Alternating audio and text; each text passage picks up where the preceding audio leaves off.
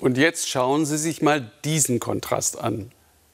Eine mobile Zahnarztpraxis von Freiwilligen für Arme in Amerika. Für Zähne zahlt die US-Krankenversicherung nicht. 27 Millionen, fast jeder und jede Zehnte haben überhaupt keine. Kein Job oder kein Geld. Am Ende des Tages ist diese Tonne voll verfaulter, gezogener Zähne. Abgehängt in einem kranken Gesundheitssystem sind erst recht viele Schwarze in Amerika. Dieser Pastor möchte, dass sie zumindest nicht vergessen werden, sobald es einen Impfstoff gegen Covid-19 gibt. Seine Berufung hat der katholisch-orthodoxe Father Paul erst spät im Leben entdeckt. Nach einem Abschluss für internationale Beziehungen und Theologie geht es dem Irak-Veteran jetzt nur noch um die Armen und ihre Gesundheit. Wir müssen uns um die Seele kümmern, aber natürlich auch um den Körper. Wir können beide nicht vernachlässigen. Die Menschen sind bedürftig und wir müssen helfen.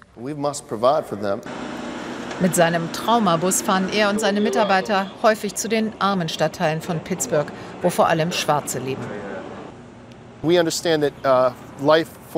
Das Leben von Afroamerikanern in dieser Stadt ist schlimmer als in den meisten anderen Städten der Vereinigten Staaten. Wir müssen zu den Leuten hingehen, statt zu erwarten, dass sie zu Institutionen gehen, die nichts mit ihnen zu tun haben. Father Paul und sein Team helfen dabei, Freiwillige für Corona-Impftests anzuwerben. Seine Mitarbeiterin Miss Carla ist schon seit Wochen dabei. Sie weiß, dass die Impfforscher die Schwarzen brauchen und umgekehrt. Eine Menge Medikamente werden nicht auf der Grundlage von allen gemacht, sondern von denen, die bei Tests mitmachen. Ich will, dass unsere Afroamerikaner und Menschen mit dunkler Hautfarbe einen Platz am Tisch haben, damit wir wissen, es funktioniert für alle. Wir fragen Leute, ob sie sich bei der Universität von Pittsburgh registrieren lassen, um Impfstoffe für Covid-19 zu testen. Uh,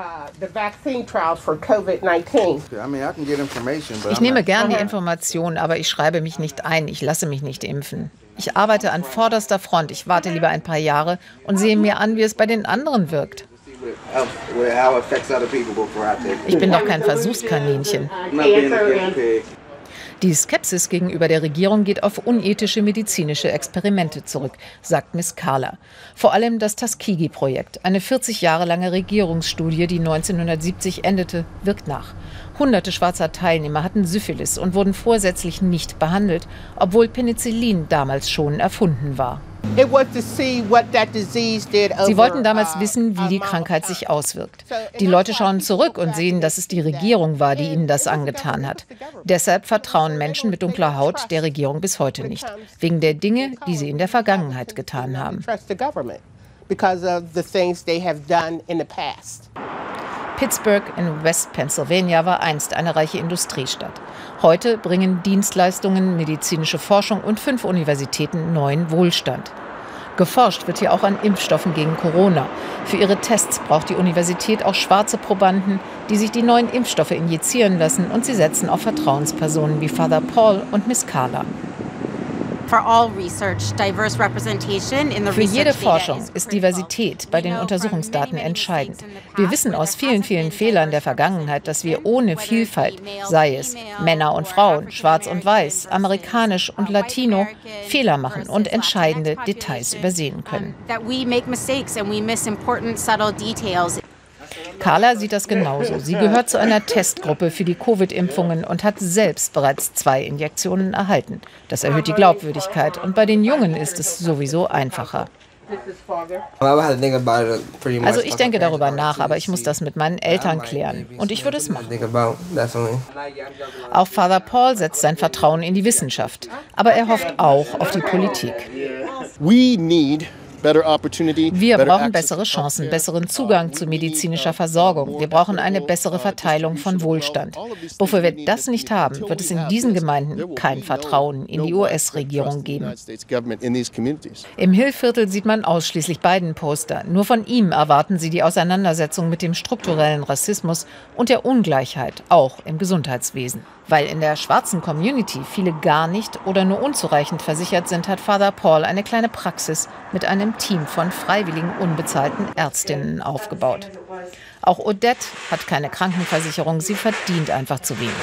Hier wird sie mit Respekt behandelt und fühlt sich wohl. Sie sind so warm und freundlich hier. Wenn man hierher kommt, ist man ja krank. Aber dann fühlt man sich gleich wohler. Ihre Ärztin konnte sie sogar für eine OP an eines der besten Krankenhäuser Philadelphias überweisen. Bezahlen muss Odette gar nichts. Alle Ärztinnen behandeln kostenlos. Es ist ein Privileg, mit diesen Patienten zu arbeiten. Wir kommen alle hierher, um Patienten zu helfen, die keine Versorgung haben. Wir haben eine echte Kameradschaft hier. Aus der Not ist auf dem Hill eine Gemeinschaft entstanden. Ein Ersatz für angemessene Versorgung ist das nicht. Wir brauchen besseren Zugang und Bezahlbarkeit der medizinischen Versorgung, keine Frage. In diesen Tagen herrscht große Anspannung und Verunsicherung in Amerika. Die Menschen setzen ihre Hoffnungen und Träume in diese Wahl.